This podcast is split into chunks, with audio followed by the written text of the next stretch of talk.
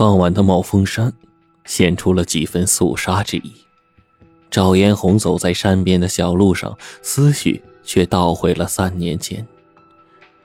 父亲赵世红本来是大学教授，瓷器鉴定领域的泰斗级的人物，过眼的珍玩瓷器无数，再加上自己打小拜过师学过功夫，逐渐练就了一双看瓷器的火眼金睛。常言道，智者千虑，必有一失，恐怕连赵世红自己都没有想到，他后来会误把一件琴坊认作珍品。事发后，赵世红自惭形秽，一怒之下自焚而死，引得古玩界一片哗然。当时赵延红才22岁，大学刚毕业，哭的是死去活来。他把所有的怨恨都放到了制作琴坊的秦天南的身上，四处寻找，可是秦天南就像是人间蒸发一般，了无音讯。赵延红根据父亲留下的笔记资料潜心研究，终于发现琴坊的破绽，自己也就变成了鉴定琴坊的专家，哪里有琴坊，哪里就有赵延红的踪迹。几年下来，他拆穿了数百件琴坊的假面目，行里那些靠倒卖琴坊发财的混子恨透了他。因为他喜欢穿一身红裙，所以给他起了一个外号，红魔女。那些混子被他挡住了财路，私下的寻找他，扬言要他白刀子进，红刀子出。赵延红怕招惹麻烦，于是在郊区的帽峰山下租下了一户农户的小屋，暂时隐匿了起来。帽峰山四周交通不便，除了附近居住的农户，极少有外人光顾，赵延红也就过起了闲云野鹤般的生活，也不跟人联系。平时呢，只是通过上网了解外界的信息，但是一旦发现琴坊的踪迹，他还是会马不停蹄地赶过去，当场拆穿。他就是要通过这样的方式逼迫着秦天南现身，好为自己冤死的父亲讨回公道。天色渐渐地暗了下来，赵延红走向小屋。小屋的面前是一个菜园，刚走到菜园里，远远的看见小屋的门边有一个人影，赵延红警觉起来。谁在那里？那个人上身穿着一件淡黄色的 T 恤，被他猛地一喝惊到了，连忙向左边窜去。赵延红为了防身，随手带了一把匕首，赶紧拔出来就追了上去。二人前后相差了百十米，那人也不回头，只顾死命地往前跑。赵延红大吼道：“你给我站住！”那人根本不理，一头扎进了山边的竹林里。等追到竹林里，早就没有了影子了。赵延红喘着粗气回到小屋，发现桌子上的电脑、钱包都还在，看来不是来偷东西的。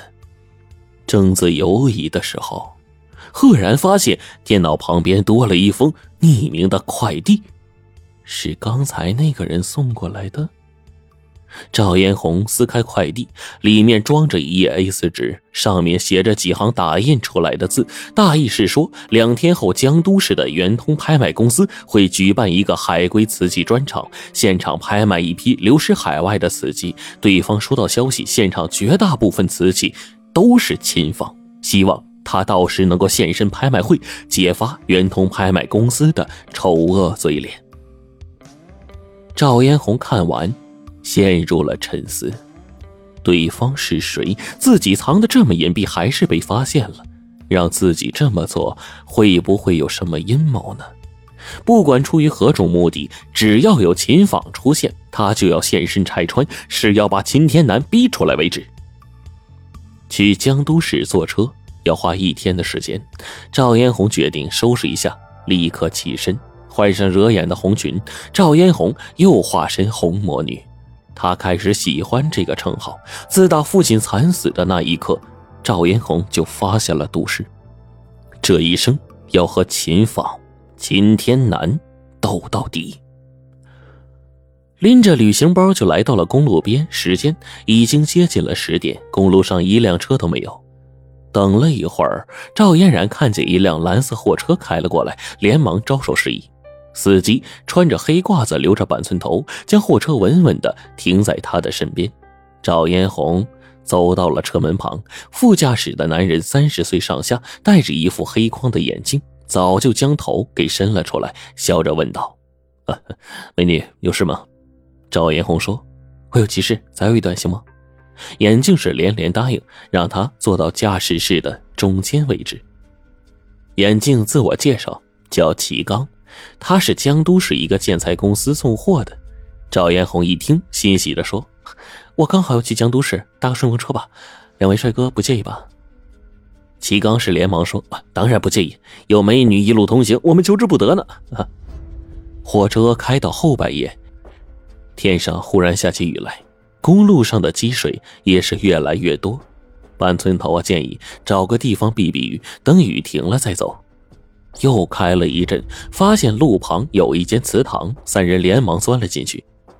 可能是连续赶路的缘故，三人没多久就睡熟了。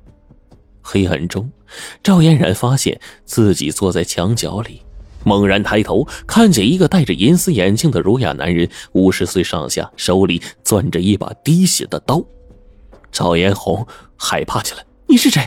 对方说：你就是红魔女。赵嫣红定定地说：不错，我就是红魔女。对方阴森森地说：我就是秦天南，你老是阴魂不散地跟我作对，我要宰了你。握紧刀子向他脖子上扎去，只听啊的一声尖叫，赵嫣红就醒了过来。原来是一场噩梦啊。班寸头和齐刚也被惊醒，忙过来安慰一番，赵嫣红的神经才镇定下来。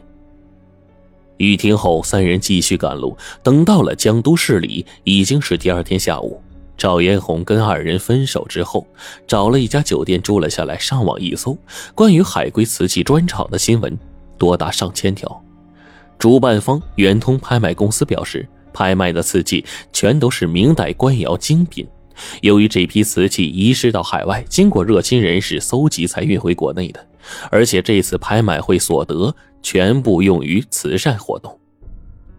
赵嫣红在网上看了一下这些瓷器的照片，并没有发现什么端倪，看来只能等到现场拍卖那天了。拍卖会举办当天，整个展厅全都是一件件精美的瓷器，耀眼夺目。由于媒体的造势，拍卖会吸引许多的富商巨贾和收藏界的人士到场。活动开始，圆通拍卖公司的葛总走上舞台，他穿着考究，一对小眼睛透着睿智。葛总先讲了开场白，然后通过投影屏放了许多的海关的证明资料，一边放一边讲解，无疑在说明这批瓷器货真价实。台下不时有人提出疑问，葛总也总是微笑着解答，一副谦逊有礼的样子。